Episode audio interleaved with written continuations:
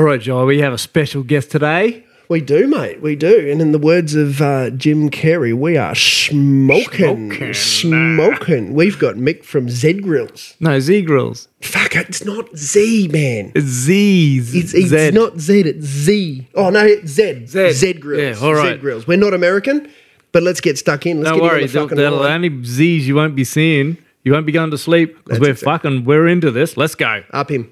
Upper. All right, mate, we've got to do an intro here. So uh, if you fuck it up, this is what's going to happen. One take right? Tony. That's All what right, they call him. One go. take Tony. Ask Hey his there. wife. Hey there. This is Taz. And I'm Jai, and you've stumbled across the Pub Ammo podcast. The Pub Ammo podcast is an escape from the everyday grind all you hard-working sloggers encounter. With a bit of facts and a knowledge and a shitload of, you might have to Google it, we've got you covered.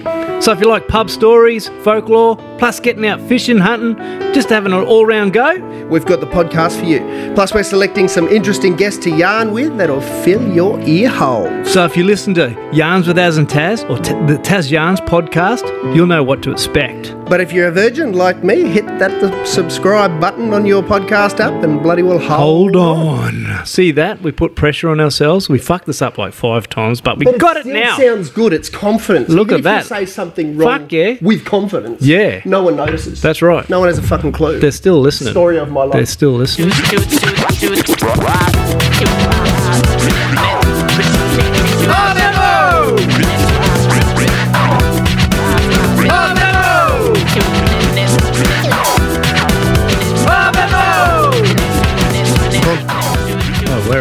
G'day, everyone. We're, We're- back. We're back. We're we've, bad. We've got a we've got a uh, a bit of a um interesting little uh person we've drug in or Drug. uh, drug we've, drugged, him. we've we drugged, drugged him. him. Is that the right Drugged him tense? in. That is Drug? Drug. Is that the past of to drag? Look, Is it that's drugged? that's actually how Tony. That's actually how Tony met his wife.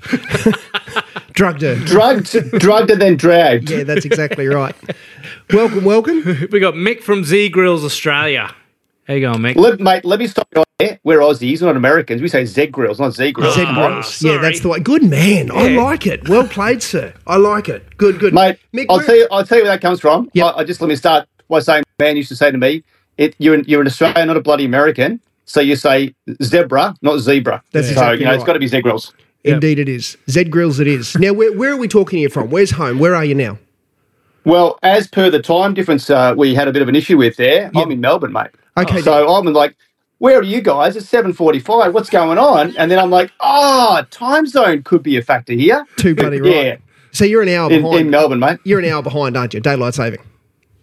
Uh, yeah, it's now 8, yeah, 8, bit after 8 o'clock. So, yeah, it's, um, we're well, ahead of you guys. I never know how it works. but No, it's, uh, I don't. It It's, dark, it's of me. darker than, than you guys, probably. It's a bit darker down here. Yeah, yeah, our copy son that. probably went down what about half an hour ago. Yeah, thereabouts. Yeah. Thereabouts. It'd kill us having daylight savings up here, mate. We wouldn't put our kids to bed until 11 o'clock at night. It, it, it's it's it's an it's a nightmare. I mean, the the changes of time zones, especially when you're traveling internationally and even throughout, throughout Australia, you just get totally confused. Like it just does my head in. Yep. Yep. Especially in Australia, especially on the east coast of Australia, there's just no need for it. There's really not. Yeah, How's Melbourne treating yeah, mate. It's been um it's been my home a number of times. So Yep. I was born in Melbourne and I was overseas for nearly 20 years. Lived overseas for 20 years. We can talk about that a bit if we want. And I've been back in Australia for the last six. So. Um, I like Melbourne. I like the change of the seasons, although I do get jealous every time I talk to somebody up in Queensland. You guys always having better weather than me. You know, and I've I've had you know t-shirt and shorts on last and then uh, you got the bloody hoodie on this morning because it's nine degrees outside. So you know, Oh. Melbourne has, has some um, has some pros and cons to it, mate. Yeah, the coffee's 100%. great, but the weather's uh, the weather's not as good as you guys. I put a long sleeve on just to make you feel at home. It's actually Oh, about thanks, mate. 30 degrees outside It at the is, moment. mate. It's it's it's very warm up here today. I think we topped out at about 33, and our bottom this morning was only about 19. Yeah, no, it's uh, it is it is crazy, but I don't I actually don't mind the weather just because um, I've lived in places where we had you know hot summers, humid, had to use air conditioning every night. So for me, you know, a bit of a break in the weather every few days is not a bad thing. I don't actually mind it. Yeah, copy that. So you, you said uh, a change of seasons and all that sort of thing. Where have you lived, and what took you there? Okay, so well, Life story. Life story. this, Come this on. conversation. Yeah, we've got So- drinks. We're ready to go. So, so I, I grew up in Balliang East, which is near Bacchus Marsh, northeast, 40 minutes northeast of, of Melbourne. So when I was a kid, if I jumped on the trampoline really high, I could see the Rialto high rise building of Melbourne. You know, Okay, so right, about, about right. 40 minutes drive.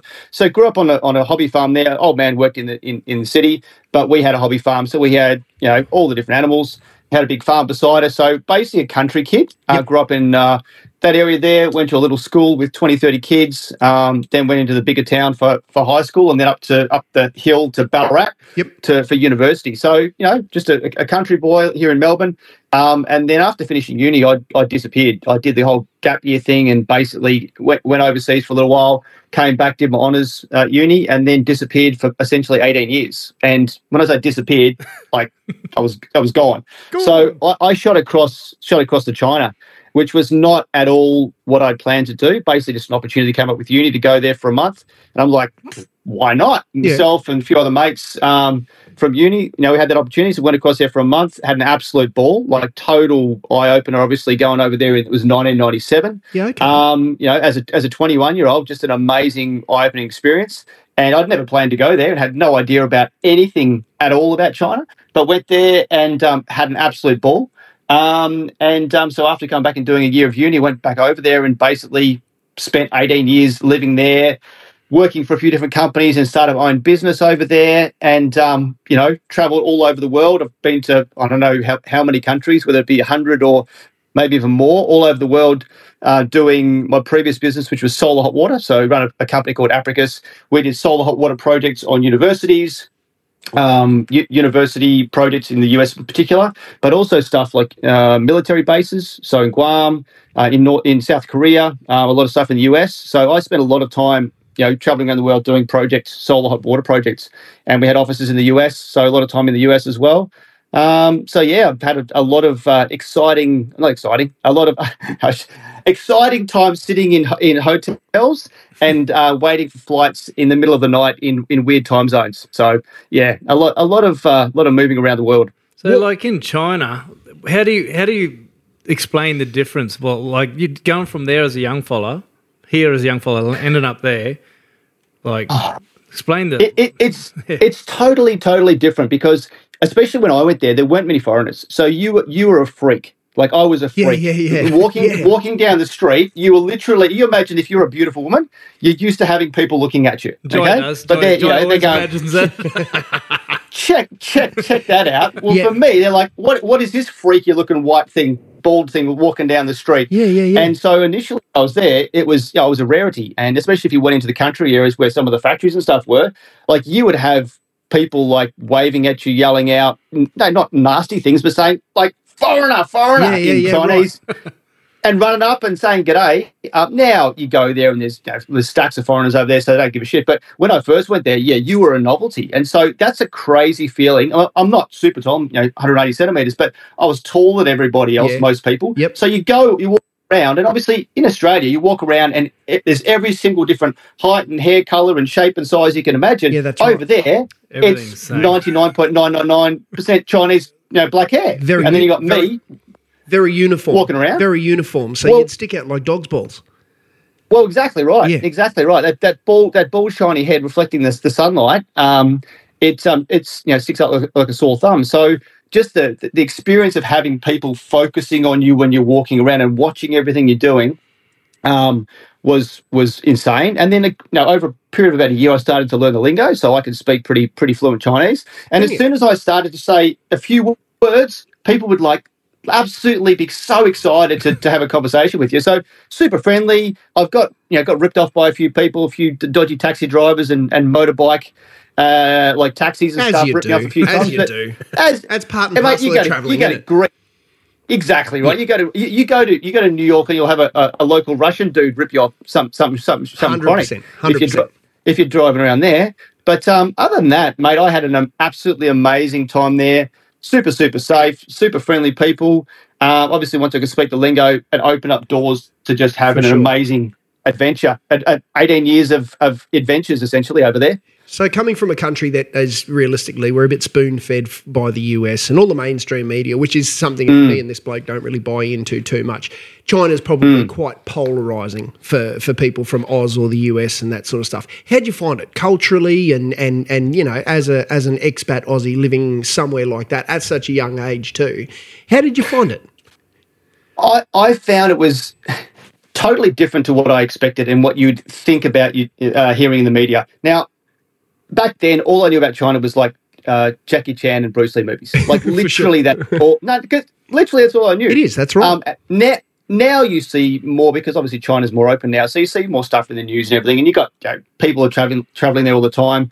When I first went there, not many people had actually you know, been there, and so it was an eye opener to see a very very um, well backward country compared to Australia. yeah. Now it's very different. Now, in many ways, it's more advanced than Australia. But when you first go there, like you know, there's sh- shitty roads, shitty buses, shitty cars. Most people are riding their bikes.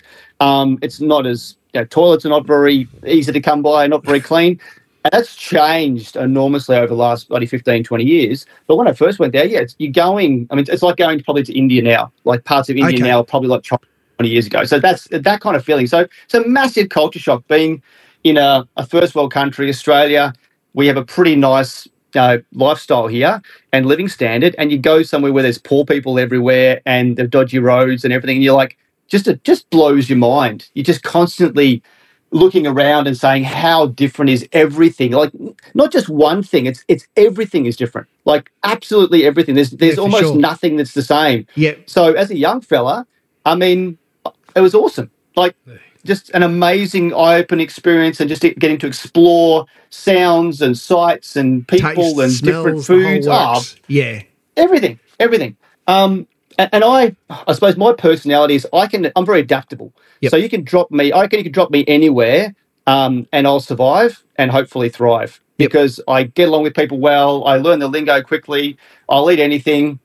Um, and so, you know, when I first went there, I couldn't speak Chinese. So I just started going to the local gym. Yep. And you go to the local gym, and there's guys with their tops off all doing exercises. And you're in there, they're all Chinese dudes, but they're like, who's this white fella? Yeah, yeah, you go yeah. in there and you start training with them. They're like, ah, cool. I can't say anything. They don't know what I'm talking about. But you start learning words, and you know you you you you're pumping weights and getting sweaty together. You know, Yeah, for these sure, sweaty, for sure. sweat- sweaty in a room together sounds very homoerotic, but we had an awesome time, and I made made friends and and had fun and learnt the lingo. So just just I just went in there, you know, put up the sleeves and um and talked to the average people and and made friends with the average people and. They accepted me, and you know, you just you just start to, start to live there and, and learn and learn about the society and and have an absolute ball. So to me, it was actually it was just amazing. really immerse yourself. Bl- bloody oath. I Like, see, uh, like anybody, anybody, if you go anywhere, you can't live in a little condom with other people who speak the same language and expect to learn anything. Yeah. You- like I didn't live with foreigners. I went out and I lived with Chinese people, and I spoke the language. You ate the, ch- the local food, and yeah, you, you just you just learn it, learn about how they live. It's like uh, jujitsu has its own language, sort of thing. If you went go anywhere around the world and you go and train jujitsu, you don't have to know any language. It, it is has its own language. In, Hmm. Well, in- all you have to use do of your is, body. is, know, is, is, Tap. is know how to tap, mate. Yeah, yeah, that's exactly right. Yeah, yeah. And when you're in the Uh, gy- and when you're in the gym struggling under a big squat, you don't you, you don't have to be able to speak the lingo to to know how to say holy shit. Help. No, Mayday. exactly right. Yeah, Do Turn either of you guys do any jujitsu or not? Yeah, have you guys do. done any jujitsu? we have. Oh, yeah, cool. yeah, I did. I, I did a little bit. Actually, um, when I was in the US, one of my employees actually was pretty pretty big into it. So he took me to his local gym and got me destroyed by some little guy. You know, some little guy Yes. just just just just like a spider destroyed me for about twenty minutes, and I almost died. And I'm like, this is pretty cool. So I started doing it. I did probably about two or three years until I injured my AC joint and everything. But I absolutely loved it. I actually had a uh, I was going to the gym, uh, Fabricio Werdum's uh, gym in LA. I, I was going there once every couple of weeks when I was in, in LA, probably for about a year. So I probably trained there you know, about 20 or 30 times. And he actually came in one day, did a session with all of his you know students. Yep. So I actually got to meet him um, just after he won the title. Um, That's awesome. and yeah, it was awesome. Like a super, super friendly, gentle guy. Rolled with him for I don't know thirty seconds. He was kind of rolling with everybody. Yep, yep, know, yep. he gave me a couple, couple, couple of tips. I mean, I'm I'm white, white, white, white belt. Yep. You know, I got no stripes or anything, but it was amazing. I was pretty um addicted to jiu-jitsu for yeah for two or three years there until I got injured. But it's an amazing sport and very humbling as well. You you, you realize when you have a, a 16 year old girl who's half your weight who just destroys you Yeah. um, how you know how how crap you are. It, like you said, it So, is very I- I- humbling. it's a I level. it. It's a very much a level playing field, isn't it? yeah, it doesn't matter how big your muscles are either. That's right. Like Mm. um, it's got you've got to have skills, you've got to have patience, you've got to know how to pace yourself. It's not just about getting in there with brute force. So I absolutely love. I still even though I haven't I haven't rolled for I know eight or nine years, I, I dream about rolling. Yeah, Often. nice one. What what took you to the US? Because from, from, from So China we- to the US, that's a heck of a culture shock. That is, isn't it? Well, it's it's, it's 15 hours um, time difference as well, which is the bigger issue. Yep. Um, but we, we had an office in uh, doing our solar hot water stuff. We had an office in Connecticut, so near New York, um, for about seven or eight years. And so I was flying backs and forwards there. We had seven or eight engineers and salespeople there. And then later on, we moved the office to LA, just a little bit closer and more business there. And so, yeah, one of my one of my staff members was into jiu-jitsu, and we had had a team there. And so I'd be back there once a month. I'd be there for about ten days and I was back and forwards there for several years. I got to the point that they actually said, "Hey, if you come in for three more days this year, you're going to be a tax resident. You have to start paying tax in the US." Because I was like right, more okay. than 200 and some, da- yeah, yeah, more than like 170 days in the year or some, something like that. So spent a lot of time in, particularly in, in Los Angeles. Um, and uh, so, yeah, I know I've been to almost pretty much every US state and, and traveled all over. And I, I much prefer Australia, to be honest. Really, right now. really true story. What's your take? 100%, What's your take on the US? Because that's another polarizing place for us in Australia, isn't it? I, I I love the natural parts of the US. Yeah. Okay, so I love my, my my favorite place in the world. In fact, is Joshua Tree National Park, which Yep. is about three hours drive out of um, out of Los Angeles. Like I've been there hiking myself. You know, taken taken mushrooms and had some had some experiences there. That's had the some um, had some. that's the yeah, oh, spirit.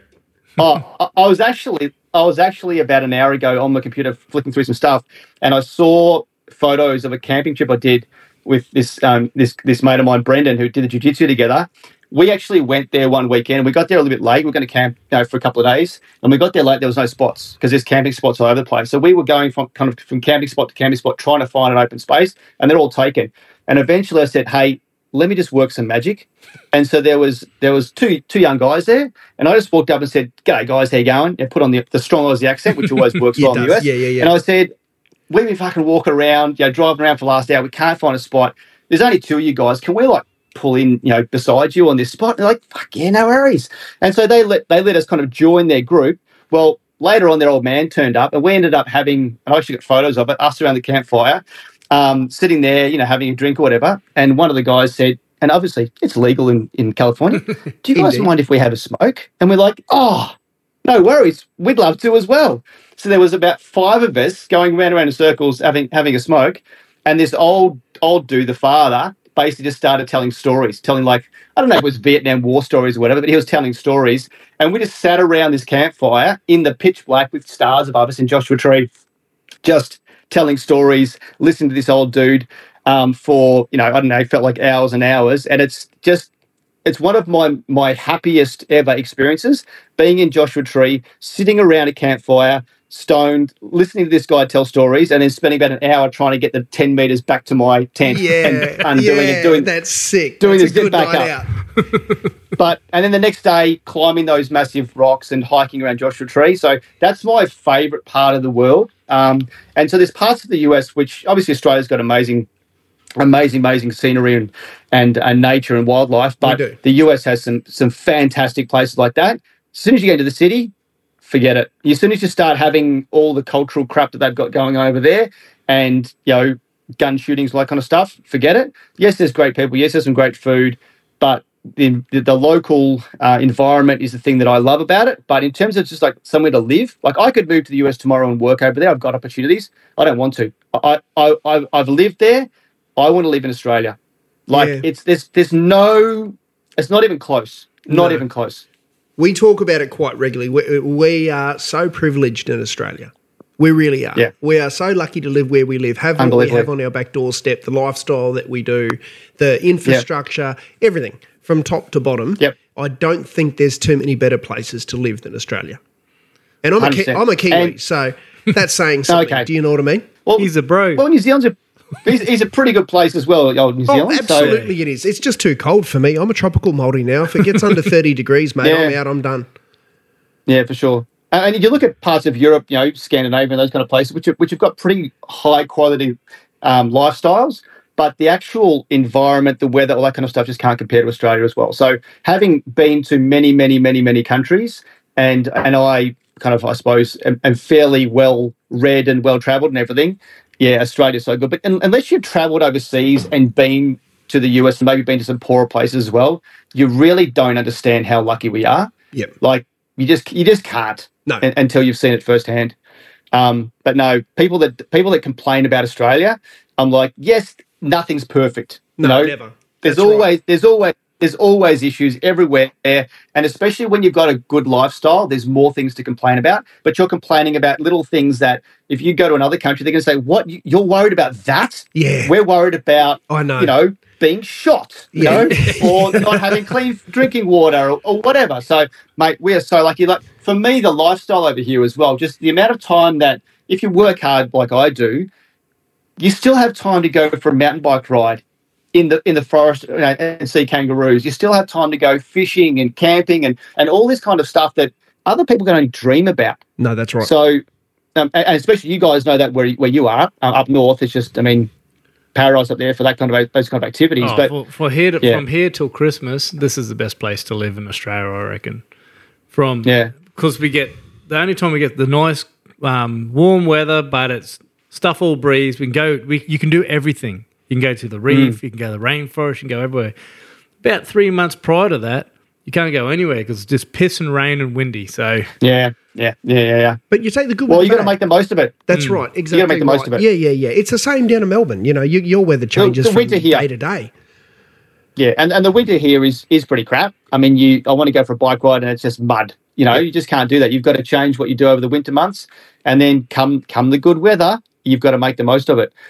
Um, but I mean, we have that opportunity. We have that freedom, um, and also we've got the opportunity that if I wanted to, I can fly up to Queensland for you know for a week if I want to. So um, it's just yeah, Australia. Australia is is just an awesome place. So um, yeah, I love because I could have stayed living in China. I could have moved to the US and worked over there um, five or six years ago. I moved back here 2017. So my son go to school. He is now uh, going to Melbourne Uni here. Yep. He's now 18. Yep. So I moved back here for him. Yep. And so he went, he actually did all his primary school in China. So he went to a Yeah, Chinese, right. not an international school. He went to a Chinese school, and so from a young age, he was born here in Australia. A few months old, went back to China. He did his whole childhood there. Wow. Uh, obviously, he travelled to he travelled to the US with me many many times. Travelled to Australia many many times. He was an international kid, and I spoke to him always in English. Um, always in English. Uh, obviously, he's talking to his grandparents and his mum and stuff in Chinese, but I spoke to him in English, so his English was pretty good. But um, he went all through primary school there, and then came here year seven. And actually, I mean, I'll brag for a little bit. He actually got the dux um, of his school here, and he got it, uh, I don't know what you guys call it up in Queensland, but you got your ATAR, which is like your uh, your score to go to university. yeah, ATAR, we see, So- yeah, the same sort of yeah. thing. Yeah, yeah, yeah, yeah. Yes, so so he got top marks for the whole state. So Bloody hell. absolutely well done.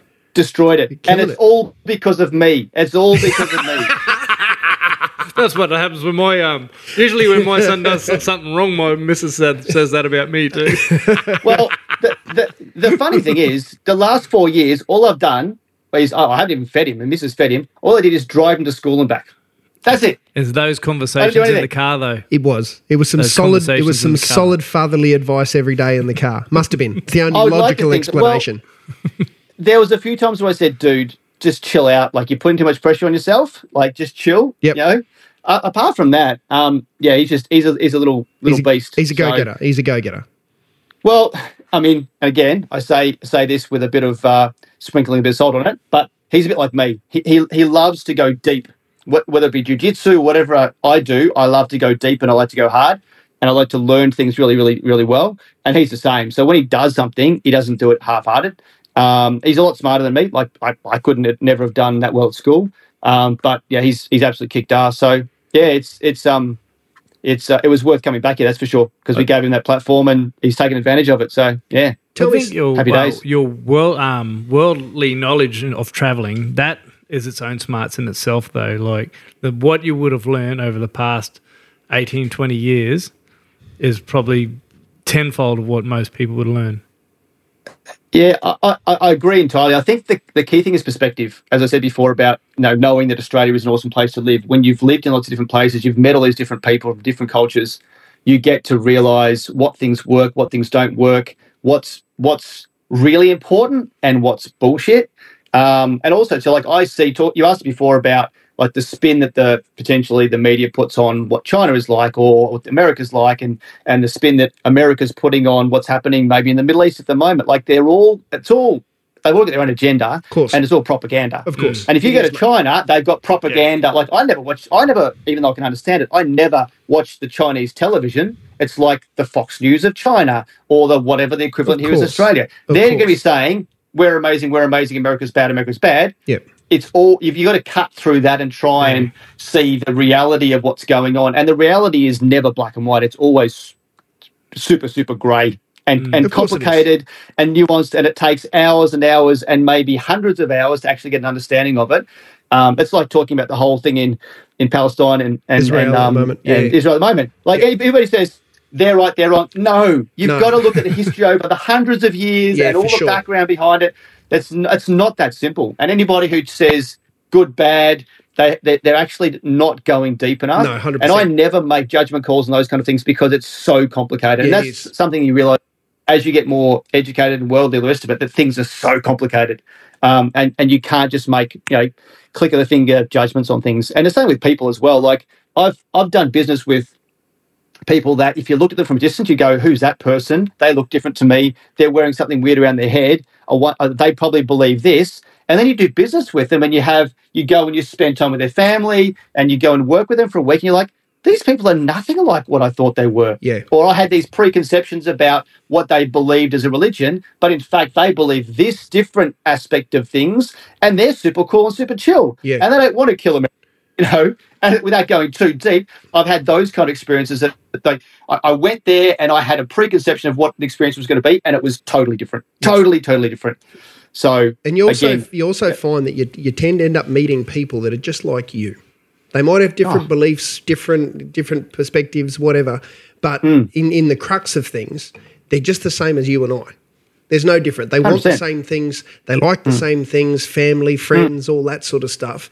They might go to a different church on the weekend, or worship a different god, or come from a different country. But we're all, we're all the same, and I think that's where the you know media and politics they drive a real wedge. You know, the Middle East is a perfect example. How often do we. Yeah. hear the word Muslim and it's straight away in, in, in probably a, a Westerner's head, the next word that comes out is terrorist.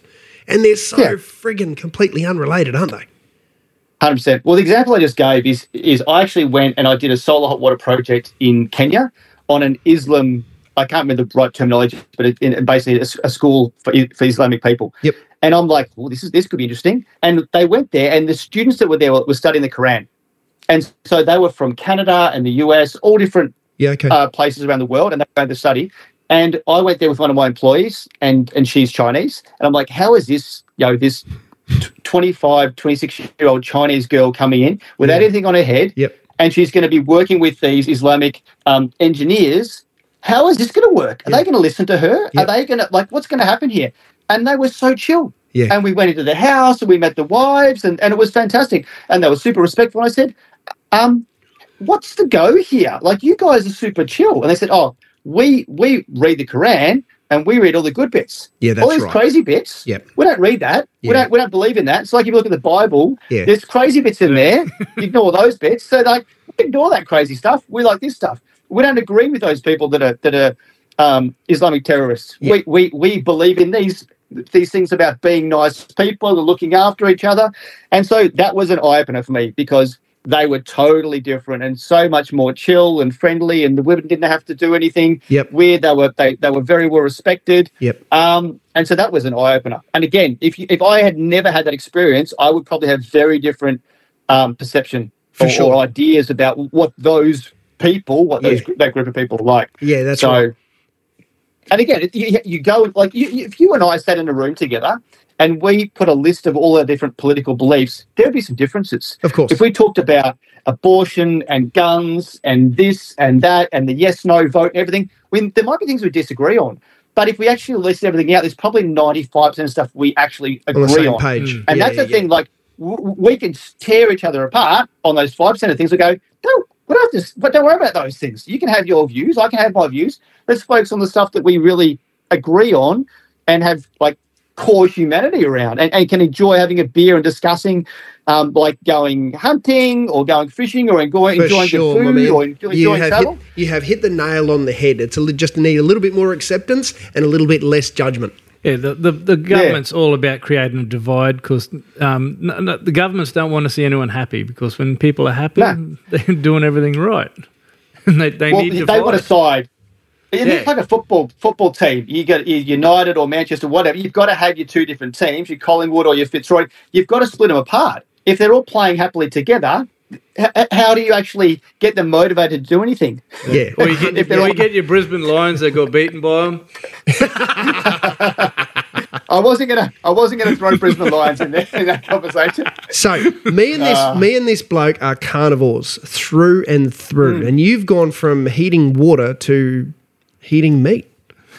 One of our. That was a good segue. favorite. I like and that. and would you say like that's that? Did just you like cooking that? with gas. No, it's not. no, it's not cooking well, with gas. I used to I, I used to cook I used to cook water with solar and gas, and now um, yeah we use wood pellets. So so let me tell you the story of Z Grill. So I was doing the solar hot, hot water stuff, and my business partner introduced me to the owner of Z Grills. Like literally over lunch, he said, "Oh, Mick, you know, I was in China." He said, "Do you want to come and meet this dude?" And I'm like, "Yeah, no worries." Went out, had some lunch.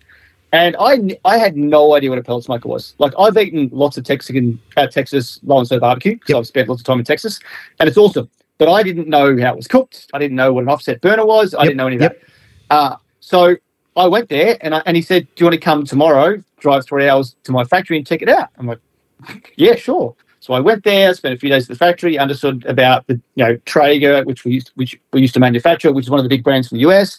Understood all the different ins and outs, how they're produced, how they work, and I said, "These are pretty cool." So this is 2018. I said, "Let me get a few across to Australia." I've just moved back there, so 2019 brought some in. I actually started by giving some to um, uh, a company called RTG uh, Recycling Technologies Group.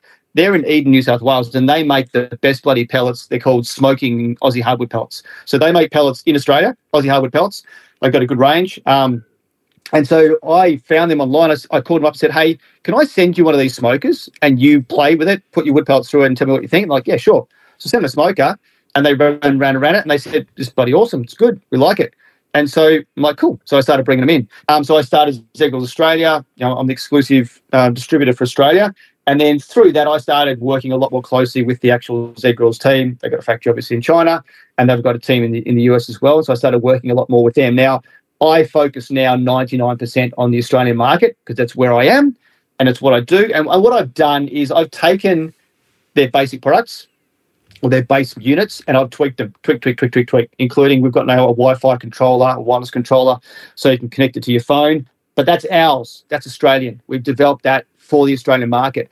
And the key thing that I've done in Australia, which is which is really, really awesome, is I've got an amazing community like an awesome, awesome, awesome community. And so what I do is if I've got an idea, I actually talk to my community members and say, you know, these tw- 15 to 20 guys who are kind of pretty passionate in my community, I'll say, hey guys, got something new I'm working on. Can you give me some input on it? And I'll and I'll throw you out a sample to have a play with. And they they're like my beta te- or beta testers. They prototype test for me. And so some of them are engineers, some of them are sparkies, some of them are you know all different kinds of backgrounds but they give me honest feedback about what they want the product to look like, what it should what it should be, how it should work. And so that means that the products that I actually bring to market are developed by our Australian community and not just me hiding in, you know, my bedroom on the on the computer doing, you know, CAD drawings. Yeah. So that, that community and interaction with our with our people in Australia is something which is just I love because it, it's not just me developing a product; it's me working with my community to bring things to market that they've actually helped with. So even simple things like we've got a temperature guide for for cooking meat. It's a, it's a food temperature magnet. Stick it on your fridge, whatever. I didn't just make that.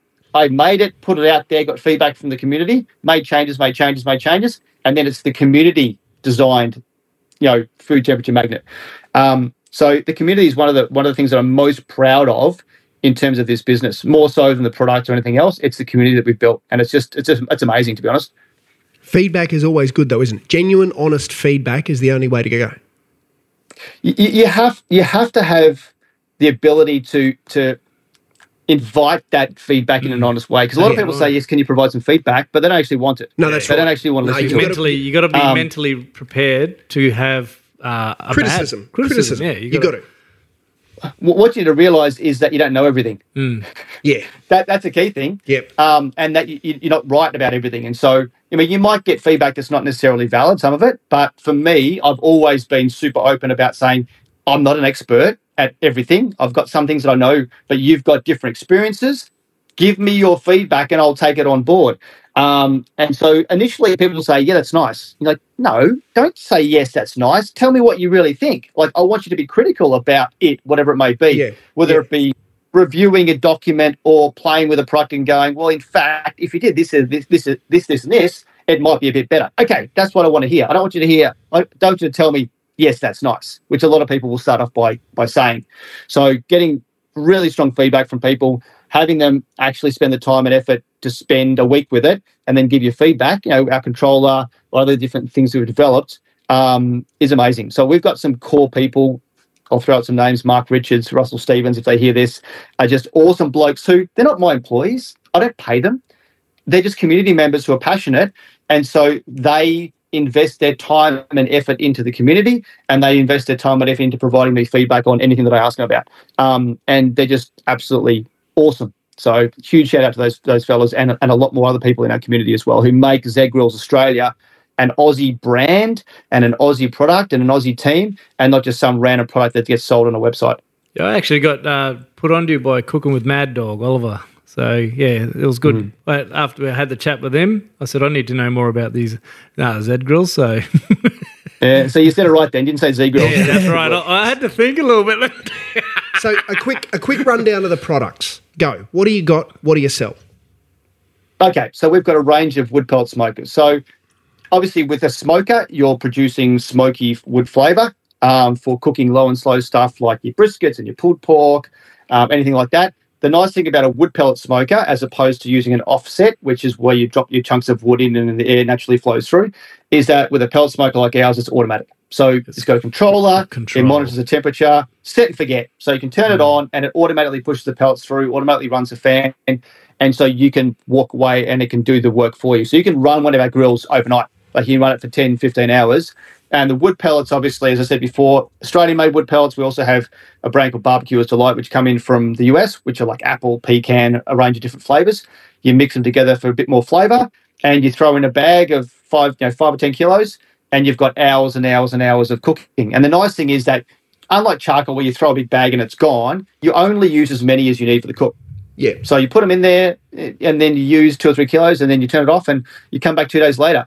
Um, the other really good thing about pellet smokers is you've got your small size. We've got like a travel size one, which is like a, a portable one. You can take it around uh, if you if you're traveling with your full drive, and then we've got you know, four sizes up to a big one, which you can put two eight kilo briskets in, or 12 racks of ribs, four pizzas, like a, a big size one. So we've got like a, a set of four different sizes there. All work pretty much the same.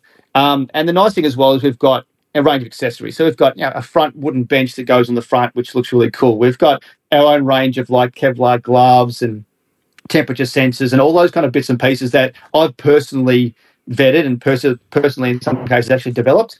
And so as a as a bundle, you can get the grill, but you can get these bundles with these accessories, which have awesome value for money, and especially if you're giving it as a gift. So a lot of a lot of ladies will give these as a gift to their hubby or whatever, and it's like Christmas because you get not just like a grill, you get a grill, a couple of bags of pellets, and all the bits and pieces that you need to start cooking. So So what what the um, hubby I mean, our bit- gets, the hubby gets the grill, and then for his birthday he gets the apron, and then for, he gets the, for Father's Day he gets well, the thermometer. that's smart. That's very He smart. just pulls it out of the one box.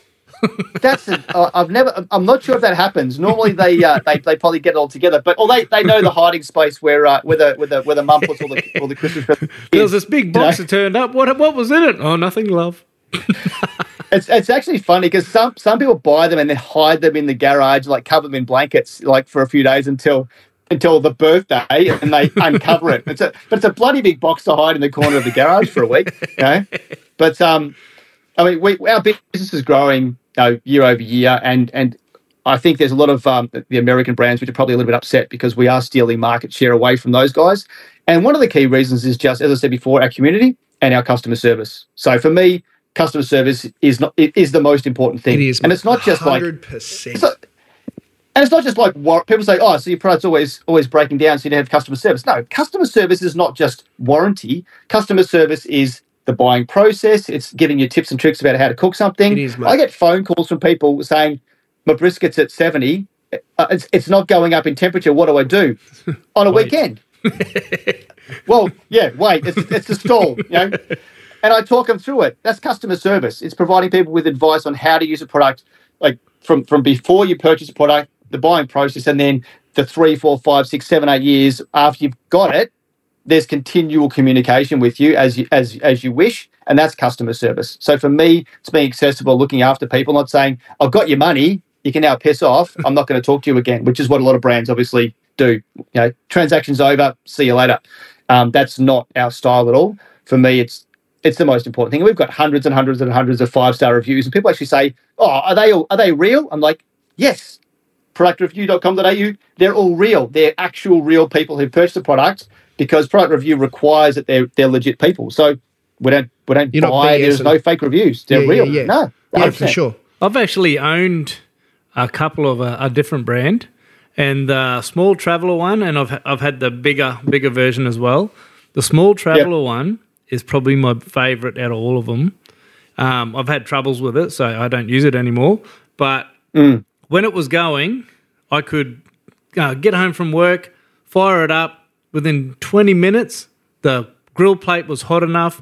I could ch- uh, chuck a steak on. The steak you get Yep. off that plate is you can't get you can't Beautiful. beat it. The, the flavour Yeah. just from the timber. I, I, I'm actually cooking with a Weber at the moment because I I'm, I'm waiting for one to turn up. no, I'm cooking with, and just, you can taste the gas in the meat. And I after after using those um, pellet grills, you don't taste the gas in the meat, and that's that's the big difference in like using pellet grills. That's the biggest thing I've seen. For sure, a, a lot of people say that about pizza. So if you, you can do pizza in our grills, and and the flavour that you get on the pizza is it's just again your your taste buds are probably more uh, um, more uh, what's the right word? Are much more um fancy than mine. I don't know what's the right word to say, but I've got I've got pretty crap taste buds. I can't tell the difference. But some people are like, oh, I can I can like if you give me two bottles of red wine, they taste the same to me. Maybe Yeah. you can tell the difference between them.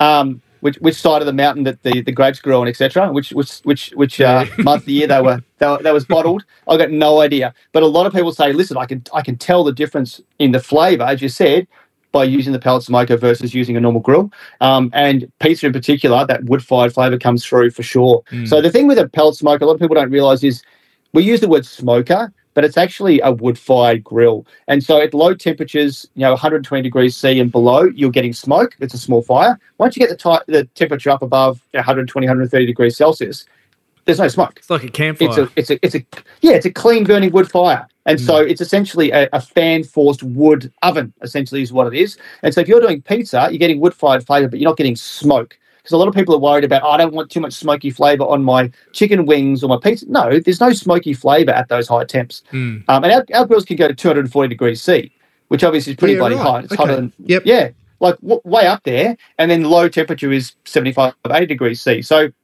you've got a really big temperature range and the controllers we've got now you can you know change the temperature on your phone and monitor and do all that kind of good stuff but um, they're actually very accurate in terms of temperature as well. So if you do a electric oven and you put a temperature probe they go 20 degrees plus and minus up to 20 degrees plus Either and minus side, the target. Yeah. like yeah up and down. You don't see it on the display. It just says 180 Yep. ours are like maybe plus or minus 5 to 10 so our temperature regulation is actually in many cases superior to your oven at home which is you know a lot of people don't realize that. So you can, it's got very very good um, yeah temperature control uh, on, on on the grills. I found with uh, the one I had the the probe because I, you know those meter you can get the app and Yep. the meter. I found Wireless them, ones, yep. Yeah, they were really good to stick in and, Yeah, they're great. And I found on the the brands I was using, it, there was five degrees difference in temperature between the meter and the That's- probe. Um, it depends where you're measuring as well, because if you're using a, a temperature probe in, in meat, it depends on exactly where you are in the meat as well. And there are there are there is a bit of variance between those probes as well. The key thing is is what you're doing correctly is using those probes on your meat. because if you're just looking at the outside of the meat and not actually using a probe, you've got no idea how well it's done. Mm. So using, you know, whether it be a meter probe or we've got wide probes that can go into the meat as well, using food probes to monitor your temperature um, is a huge difference in terms of getting good cooking results because you don't just overcook stuff. You don't destroy stuff. You actually get it just cooked perfectly. And the other thing I found with the smaller, the smaller uh, one, it got up the temperature quicker. So yeah, small, my missus small would- size. Yeah, whenever I'm cooking, she rolls her eyes every time I go to cook a brisket or something like. She's like, "Oh, here you go. It's going to take three days and and whatever." So, so I'm so with the smaller one, I just whack it on and cook a steak on it within like 25 minutes. It's done, sort of thing. And it was it was good. Yeah. Our little one's called we just call it the mini, the mini mini Z grill, and, and they are great for that exact reason. They can heat up fast. We've got a little cast iron plate you can drop in there, smooth one side, ridges on the other side, and that's great for doing like traditional style barbecuing because it gets up to temperature fast. Mm. And but you are getting that wood fired flavour as well. But then you can you know, drop the temperature down, and you can do, you know, a brisket. People do you know, briskets and pulled pork and stuff in that little small grill, and you look at it you're like, is that going to be able to do a good job? And yeah, it does. It does a really good job. So yeah, we've got a lot of customers who've got the big one, and they'll get the small one as well, the mini, and use that for doing you know a quick cook. Um, or Yeah. doing a smaller cook Yep. rather than use, using the, the big 700 EXL and, and using a bit more fuel, they'll use the little one. So a lot of people actually have two, which is obviously a bit crazy, but um, they, they've got so many barbecues in the backyard. The missus is like, you got to sell two more before you can get a new one. The smoking trend has really taken off. What do you reckon's fueled it? And don't say wood chips. It's it's it's the flavour. It's it's Okay. the enjoyment of delicious food. I mean, if you look at if you go, I don't know if you have you been to the US or not? Have you been to No, I haven't. No, no, no. We were supposed to go Okay. last year, but it fell through, unfortunately. uh, bugger. So it's when you eat that delicious food and you go, Yeah. I want to make that at home. And then you, when you realize that you can make that at home, and you can, I, I'm not the huge, I'm not the biggest fan of brisket. Brisket's like what everybody talks about. Um, I love pulled pork. Um, I love brisket done as shepherd's pie at the end, the leftovers Yeah. of brisket, Yeah, the fatty steak. bits at the end. Yeah, yeah, yeah. Do a shepherd's pie, unbelievable. Yeah. Um, but you know, brisket is what people always talk about. But if you do something like that, the the results you can get at home with in a pellet smoker um, are amazing. And so you know, when you eat that food that you might spend hundreds of dollars for in a restaurant, or if you go somewhere in Texas, you can enjoy it. It's delicious, you know, and it's a great food if you've got friends or, or mates around. Um, and that's what sells it. it it's it's I can now because on a flat a flat barbecue, traditional old barbecue that you just destroy sausages on and burn the crap out of them, you can't cook those things. No. You can't cook those things. Yeah, yeah. Now you can do it. You can do it with charcoal. You can do it in a web. You can do it in those kind of things, and you can get amazing results. But it is a lot of learning, and you have to work out the snake method and be able to do that kind of stuff to get good results, which you can. But it takes a lot of time and effort, and it is good fun.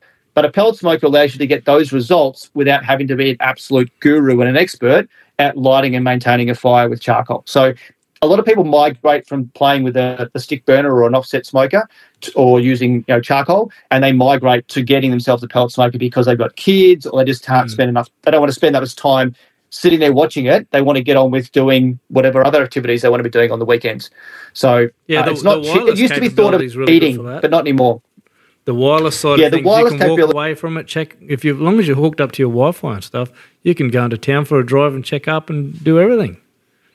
It's Exactly right. Yeah. Exactly right. Um, it, it's nice because the whole point of these is set and forget, and Mm. you are doing longer cooks, and so you want to know, okay, if I'm setting this grill and I'm walking away for an hour or two, I'm going to the street for a few hours.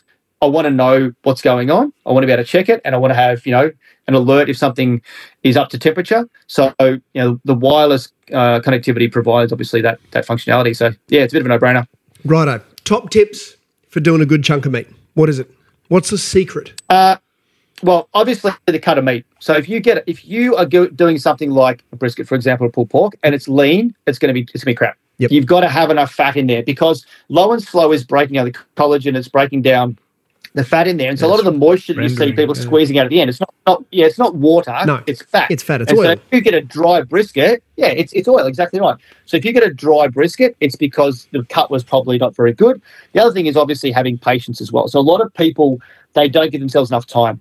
And so they plan, um, uh, uh, uh, I'm, oh, I, I want to have dinner at six o'clock or seven o'clock, and they plan it in that time frame. You want to push yourself back four hours and rest that meat in an esky for Yeah. one, two, three, four, five hours. A lot of people uh, don't time it well, and then they've got a slow stall, so the, the meat gets to seventy degrees internal. It takes a while to get through that, and they freak out. They crank the temperature up to try and get it up to temperature, and they destroy it. And so, giving yourself enough time is really key, and understanding that you can put that low and slow meat in a good esky for five hours with a hot water bottle. No Yeah. worries at all. Yeah. And, and actually, it's actually better if you do that. So planning a little bit better, giving yourself enough time, having a really good cut of meat, and other than that, it's actually simple. It's it's it's, it's not complicated at all. You just have to, um, yeah, good cut of meat. Oh, just let me give me let me throw this alarm. This is my cup of tea alarm. Hang on one sec. All right. Do it. It says cup of tea. Cup of tea. What's you? What's It's, your, it's my cup of. It's. I'm not joking. It's my cup of tea alarm. So at nine o'clock, I'm like an old man. At nine o'clock, I have I, I have a, an alarm that says cup of tea, and I literally because as a kid, we used to always have a cup of tea in the evening. I don't have a whiskey, no whiskey in it, just a cup of tea. But I- it's like I have to have my cup of tea in the evening. It's also kind of a reminder to stop working, dude. Jump off the computer. It's take a cup of tea. It's downtime. Start winding. Yeah, yeah, yeah, yeah. exactly right. The, So- the important so question annoying- is though, annoying. I'm a bit of a tea fan. So what are you drinking? This is just like um, uh, lip. Is it Lipton? It's not Bushells. Uh, no, no, no. It's, mm, I don't think it is. It's a red. It's a red and black box. I can't actually. I can't actually remember the name. Twinings. Twinings. Yeah. It's like Twinings extra strong. That, it, extra strong. You had me at extra strong. You won me over. You won me over. I normally have that and some dark chocolate, but I, I'm not going to eat dark chocolate while I'm having a conversation with you guys. That's a little bit. Uh, no, you That's a kill little me. bit. You kill me, mate, because I've given up the sugar about a month ago, and I'm still having withdrawal. I'm scratching like a junkie. yeah, I, I've actually. Um, you talked about being um, um, eating a lot of meat. You guys actually just eat meat? Are you doing doing carnivore or not? Or are you just Oh. doing? No, we, uh, we we eat pretty much everything, but we our our world revolves around meat.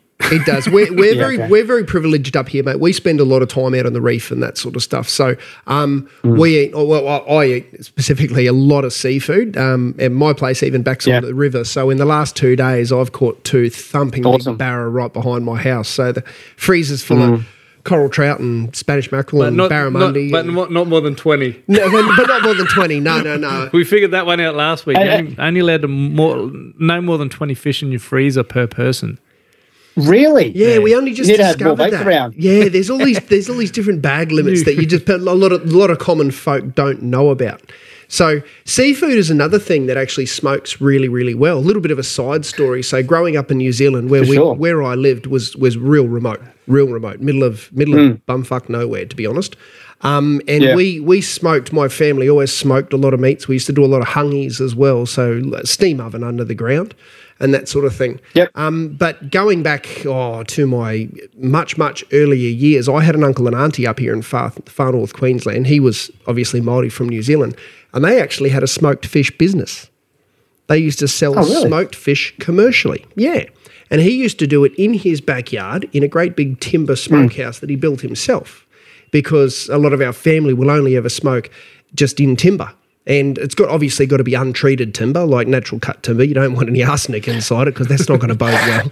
Green timber. Um, Hell no. And you you knew when you put your box together and that sort of stuff. Obviously, it was just a hot smoker because you'd just put all your coals in the bottom. You'd have a fire next to the the smoker, shovel some coals in the Yeah. bottom, and then some wet sawdust across the top of it. Untreated sawdust, obviously. And you always Yeah. knew when your smokehouse was was correctly seasoned because when you first built it, you'll have smoke escaping out of everywhere. Do you know what I mean? Out of all mm. the cracks and the gaps. Yeah, yeah. But All as the the, oil, but as the oil out of the fish or pork or whatever it is that you're smoking gets on the inside of the smokehouse, it'll seal it all up for you. So it usually takes anywhere from six, sure. six to 12 months to get a really good smokehouse that's completely seasoned on the inside. It's much Eh. the same as your camp ovens. You know, you got to season a camp oven. And they were actually selling uh, selling their smoked fish to a lot of the top restaurants in far north Queensland. This is the early 90s. Um, and Yeah. they ended up getting shut down by uh, health and safety because Oh, are you they, joking? yeah, no, they were told that they had to do it in a commercial kitchen. And my uncle argued nail and tooth with him. He said, "Well, you can't." Been because doing it for won't years and years and years and years and right. generations. And Nobody's he- got sick. He was filthy because he knew he wouldn't get the same flavour out of a commercial smokehouse. Hmm. If he had, have you know, course hindsight's a fabulous thing. He could have jumped on board earlier and, and started producing them, but it's taken well, the best part of thirty years for these things to really fire hmm. up, hasn't it? Hmm. Well, yeah, I mean it has, and, and you could never probably match the flavour of that because you've got so much that's built up in that in that wooden structure, obviously, Yeah. that's adding extra flavour. It's not not going to be the same in a stainless steel um, smoker. It's just not. No, just that's not. right. And even that, you know, there was little tricks that, you know, brown sugar and he used to soak his, his fish in bacon brine. So the same stuff you'd make Oh, really? bacon. Yeah. He'd soak his fish in bacon brine Yeah. for about half an hour and pull them out, rub a bit of, Yep. Um, let them dry and then rub a bit of um, uh, brown sugar into them and then just lay them on racks inside the thing and smoke them. Only takes about 40, 45 minutes with fish, obviously, being a lot softer and a lot, you know, easier to cook. And it was, We've done smoked salmon in our grills. I actually got a video I did um, with with an old fellow down here called Russell Stevens. Did smoked salmon. Yep. Um, we brined it overnight, and Yep. it was. I, I I actually didn't know that I liked smoked salmon. Yep. And after we did that, I got a massive big piece took back uh, home with me. Cold smoked salmon with some lemon juice, unbelievable. And that was just done hot on, on the smoker. So you can get uh, amazing results. It's just beautiful stuff. have you smoked um, any shellfish yet? Mussels, oysters, scallops, anything like that? No, no, no, have not. Give it a whirl, my man. Give it a whirl. Really? I'm telling you. I'm Yeah. telling you, it'll Yeah. it's it's an absolute game changer. Obviously, if you're allergic to shellfish, this is a disclaimer. Don't do it. it might not Mate, end well for you. I ate everything. But but Yeah. um yeah, especially the mussels. You, you've already got that salty Really? sea seawater taste in them. Do you know what I mean? And then you add a bit of Yeah, salt, sure. add, add some sort of brine of some description. You really don't need to. All they need is a little bit of salt and maybe a bit of brown sugar. Hmm. And and yeah, put them in your in your your little smoker and give them a whirl. You'll be Hmm. pleasantly surprised. It's an amazing flavour. Definitely have to give that a go. How, how good is it to be able to catch your own food, though? Eat your own food? Yeah, mate, it is. I mean, Yeah. me and me and this bloke did a beast. Uh, he's got some cattle, and we we, we did a beast only what um, two months ago, Yeah. maybe thereabouts. So that's in the freezer. Seafood, Yeah. you know, all that sort of stuff. It, again, coming back to where you live, um, being in a country like Australia, how privileged are we? Even where you are down there, you know, the the the, the waterways down there. The are still produce got- is amazing. It is absolutely amazing. You know, there's you can Yeah. still get venison, wild venison down there. I know up in the Victorian Highlands, there's plenty of deer around. Deer smokes, uh, you know, venison smokes amazing as well. Hundred percent. Yep.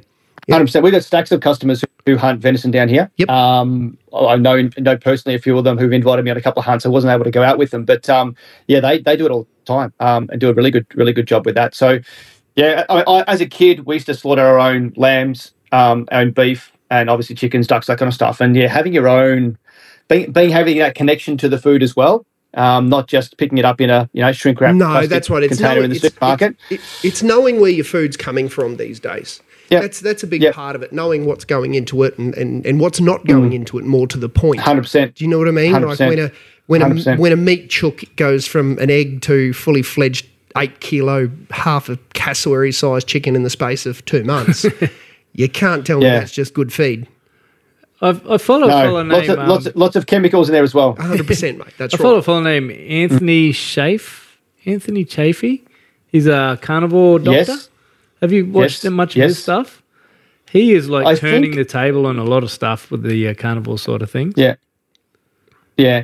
Um, I mean, the carnivore diet, obviously, there's a lot of people. I mean, Joe Rogan's uh, went on that for a little while as well. And there's some there's some benefits to doing that for short periods of time. Um, but the people that are actually exposing how things are sustainably hunted, I think is awesome. Yeah. Is, is he one of the fellows who's doing that Uh, no, he actually you're talking about? Yeah, he's actually a doctor, and he um, Hmm. that's that's what he does. He's been doing the carnivore diet for twenty years, and he's just ripped, solid, muscly dude. Yeah, and he's looks Hmm. he's probably forty, and he looks probably thirty or twenty eight. Yeah, Yeah. For I, some people, it works amazingly. S- It does, For mate. I, I, I enjoy hunting. I grew up hunting, like living where we lived. If you didn't hunt or fish, you didn't eat. Um, so it was, it No. was, it's always been part of part and part and parcel of, of of being, I don't know, who I am and that sort of stuff. And one thing that surprises Yeah. me in Australia, especially living up here, is we have so many feral pigs in this country. And we don't use them. Hmm. Now, I know there's a lot of areas where you probably wouldn't touch the feral pork. They're out there eating carrion and dead animals and roadkill and all that sort of stuff. But here, where we are in, in, in, in hmm. FNQ, the wild pigs up here, mate, are only eating bananas from his farm, uh, sugar cane from other farms, paw paws, all the fruits that, that fall in the forest and that sort of stuff. And they are some of the healthiest animals you are going to see anywhere. And the quality of meat, I've put a few on the table now. I, it's sure. a hard, it's a hard sell to the wife. She won't go for it, but she's also from the sunny coast, so it's a bit of a different, you know, different um, but yeah, the, the the the pork that we have in this country, they estimate there's 28 million pigs in Australia now, and for some reason, it's something The, that the challenge must utilised. be getting them though. Is, is the challenge actually getting out there and, and harvesting them? though? Is, that Oh, the, is that the key challenge? Because I you've got to mean, go there with a if chopper we, or what? If we left now, we could probably have one dead by midnight. Mate, I, I saw two. On Okay. the, I saw two on the side of the road driving here. yeah. so Or if you swerved, you could get two. yes, that's exactly right, and probably a new bull bar as well. Um, if yeah, you listen yeah, to last sure. week's episode, I, I woke up the other morning and I bloody took a shot at one, but I missed it. no, there's there's there's plenty around, but I think um, you know it's, it's one thing that we don't look at, and it's surprising because Australia was always a country that was built on living off the land, hunting, fishing, all that sort of thing. But but over time, it, it's almost become frowned upon. You know, I, I, I don't talk to too many people. It's a about- misunderstanding. It is a misunderstanding. It's a misunderstanding of what, it's of what hunting is about. Right it is, mate. Yeah, you know, I think and also too but- so i was going to say p- people think that hunters are these these these rough bogans who are going out there shooting street signs Yeah, of course. in fact if you're a if you're a hunter you're actually very respectful of the environment and you're going out there and you're actually taking that life and putting it on the table in probably a much more humane way than you are when you're getting it from the supermarket Absolutely, mate. And those animals are living their natural life. They're not stuck in a cage, Exactly stuck right. in a pen, in a paddock, or anything like that. 100%. They're out there doing what they should be, eating what they should be, should do, and all that sort of stuff. So, I, don't know how or when the attitude will change. It's very different in New Zealand. The the outdoor Mm. lifestyle is, and hunting and fishing is so much more accepted over there. So even even the Yeah. folk that live in the in the guts of Auckland, in the middle of the city, you can almost guarantee at least at one point in their life somebody's dragged them out into a paddock and they've shot some ducks or they've shot some bunnies or, or gone hunting or fishing or something like that because the outdoor life is just so much more widely accepted. It's part of the culture over there. Maybe that needs to be part of year 10 uh, year 10 excursions for kids going and doing some hunting as Yeah. opposed to going to wherever they go Oh, look, mate. I, I mean, from an education standpoint, I think we should be teaching kids a lot more about how to look after, you know, life skills grow their own Yeah. food, look after their own cars, re- raise their own animals, all that sort of stuff. It's, Change a tyre. Yeah, Yep. change a tire. You know what I mean? hey, going all the way back to what we talked about. Like the good old days. Yeah, yeah, like the good old days. Do you think your young fella has had a better um, uh, start education wise because he was schooled in China? I know this is getting back to where we were at the start, but I, I meant to ask Uh, you that earlier and I forgot. it's a good question well, I you got the bloody yes ducks. Well, I mean, proof's in the pudding, mate. Um, at the end of the day, yes and no. I think uh, the the study habits that he developed when he was a kid Yep. were excellent because he had to. Because the volume of work that they, I mean, even just learning Chinese, it's like learning, uh, it's like learning ten times the volume of work that you do with English. It's just so complicated.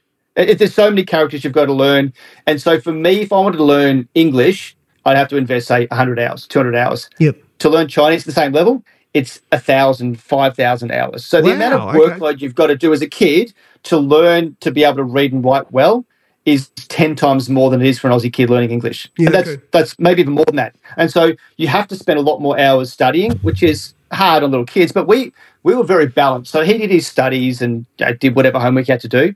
But he also every weekend we took him out riding his bike, running around, hiking up the mountains. He travelled overseas a fair bit, so he got a pretty balanced childhood. And obviously, for me, I've got a sporting background, as as does my missus, and so we were always trying to keep him super active. He was playing badminton or riding his bike or whatever, and so he wasn't sitting with his glasses on just doing homework every day. He was doing other things as well. So he got a pretty good balanced life from that perspective, but certainly got good study habits. When we moved back to Australia, the amount of homework that he was getting in year seven was laughable. Yeah. And you've got Yeah, other parents right. like complaining complaining about the amount of study that they're doing and the, it's too hard. And we're like, you've got to be joking. Yeah. So there is there is a balance there. Um, and I like for him in year eleven and year twelve, he wasn't he wasn't studying at ninety nine percent capacity. He was studying at probably 85, 90 percent. Yeah. He was still chatting with his friends. Yeah, yeah, he was yeah. still going mountain bike rides with me. He was still going kicking the footy Yep. and stuff because he already had pretty good efficiency Yeah. because he'd learnt from a young age to be efficient. So then he didn't have to spend every night until 12, 12 o'clock midnight studying because he was effect- effective and efficient at it. And so, yes, 100% beneficial. Chinese studying is insane. It's too much. Once, Yeah. once you get past primary school, it's insane. Like uh, that's one of the reasons why I moved him back here, so he didn't have to go through that. And also, too, you're not competing against a few hundred kids. You're competing against thousands Yeah. to get into university, or you you compete to get into high school. Yeah, okay, right. You have to go pass an exam to get into a high school, a decent high school, and then you have to get obviously really good marks to go to university. So Okay. there's there's a competition constantly there that you don't have here, uh, and so yeah, it's it's pretty brutal. I mean, Com- but com- not. competition drives competition drives success. Healthy competition It- it drives is. success. It's It, it's no it does, but it, it, yep. it, it, can, it can be good, but it can also be insane. And so every parent has, is wants their kid to go to university, and so they put so much pressure on the kids. Um, it's too much, to be honest. And so that's one of the reasons why we moved him back here. So he's had a good. I mean, he's a lucky fella. He's had a good balanced life. He's travelled all over the oh, not all over the world. He's been to the US four or five times. He's Yeah. been lots of cool places. Been to Australia many many times. Um, and so he's seen lots of things, and he's had a good a good uh, upbringing. But for us, we've always just supported him to do whatever he wants, like in terms of like education and where we need to give him a slap around the head and point in the right direction. We've done that as well. Yeah, so keep him focused, um, keep keep a square head on his shoulders. Um, but certainly there, as you said at the very beginning, like what have I learnt from my travels? There are things that I would take from the Chinese culture. There are things that I take from the Australian culture. There's things I take from the American culture Yeah. and every other culture. It's it's not one of them. No, Pull that's all right, mate. Together, It's and you pot. make a nice, nice little mix that makes sense for you. Yeah. Yeah. It's a melting pot, isn't it? Everywhere you go, learn something new. Yeah, Yeah, for sure. Absolutely. Hundred percent. Well, Now- we're, we're coming up to yeah, just over uh, an hour now. So usually wrap up not far from this. So But uh, one one give us a shameless plug for Z Grills. Where do we get it? yeah, Online, in stores. Where do we get it? Only online. Yep. Z Grills, not Z Grills. Z no, Grills. Z. ZGrills.com.au. Z, Z with a Z. So we're actually about, we're actually about to start as of midnight tonight. Our Black Friday leading into summer specials. Uh, we don't do right. crazy discounts because we set pretty aggressive price points already. So you're not going to get forty percent off any of our products, Yep. but we have nice little discounts there. Um, so zgrills.com.au, go and check it out. The nice thing is, give us a call, reach out through the chat on our website, go check out Z- um, Grills Aussie Owners Yep. uh, Facebook group. So Yep. Aussie Owners Facebook group um, and see our awesome community that we've got there. I'm very active in there as well. Um, and if you've got any questions, just reach out to us and say g'day. Um, we have got stacks of good information about the products and um, we can look after you with a good deal. So very, very simple. Mate, sounds bloody good. I'll So- be on there. I'll be on Mate- there just after midnight, twelve oh one. can, can, can, can I can I thank you two guys for having an awesome chat? We started this conversation. I had no idea. We had no specific topics that we are going to cover. I didn't know where the conversation was going to go, but I think we covered some good ground. Mate, neither Yeah. did we. We had no frigging idea. Not a clue. That's how That's we. That's how we run our lifestyle, mate. Mate, I had conversations with people in, ho- in hotels and airports all over the world. Old women, young young ladies. Most, not many young ladies. Mostly old. I hear you. I hear you. Yeah, But yeah. she's in the you background. can al- you can always strike up a conversation with anybody. That's that's my philosophy. Yeah, mate. Yeah, and we, we would agree. I think it drives our our, our, our, our mutual wives a little bit nuts because everywhere mm. we go, we end up yarning with everyone, and they're just kind of sitting there going, "Oh Jesus, look at these two rolling their eyes. Shut up, fellas. Yeah, Yeah, yeah, we've got to go. It's good fun. It's It good is, fun mate. to have you on. Good. Thank you very much for joining us, mate. Thanks It's a lot, muchly appreciated. Bloody Good talking to you, champion. And uh, we're probably going to have to get you up here in FNQ to catch some seafood and whatever else we can muster up. Yeah. Bring the young fella Sounds up. We'll give him a we'll give him a proper FNQ experience. Go spearfishing. Sounds actu- absolutely amazing. What's your thoughts Oh, on spearfishing? awesome. Yeah, yeah, yeah. Spearfishing. Have you done it? I have never. No. Can you swim? No. Yeah, but I can swim. Well, that's half the battle, man. You're Uh, already there. I can, and I can also point and aim, and I can pull. Look at that. That's all you all you need. need. That's all you need. He can't hit a barn door at 10 paces, Yeah. mate, so you don't even have to aim that And I still come home with stuff. I'm good with a Nerf gun. Does that help? Is That that, helps. training? That helps, mate. There's no difference. There's no difference. Thanks, Oh, Mick. good, It's mate. been a pleasure, bud. Thanks for that. See you later. Thanks, fellas. Bye. Talk soon. Thanks again, Mick, for turning up and turning it on. It's getting smoking. So if you want to check out Z Grills, Z Grills, whatever it is, Mick, I know you're going to be yelling at us right now. Check them out. Z Grills, zgrills.com.au. Check them out. Uh, you you'll be pleasantly surprised. All these middle aged blokes that listen to this, they'll be like, "Shit, I'm getting straight on it." They're actually cheaper than their opposition and just as good or even better. So check them out. I'll put the links in all all the bio and stuff that uh, on this podcast app. And um, thanks again, Mick. And if you can, just share this yarn with your mate and auto download it, chuck it online. Um, yeah, so if you auto download it, then you're out on the water, out in the bush, out hunting, trying to get stuff for your smoker. Then we can just fucking go to town and you don't have to worry about the Wi Fi, the internet letting you down. Let's go. Share it with a mate, and I'll see you next week. As you can tell, I'm a bit drunk. Tooroo.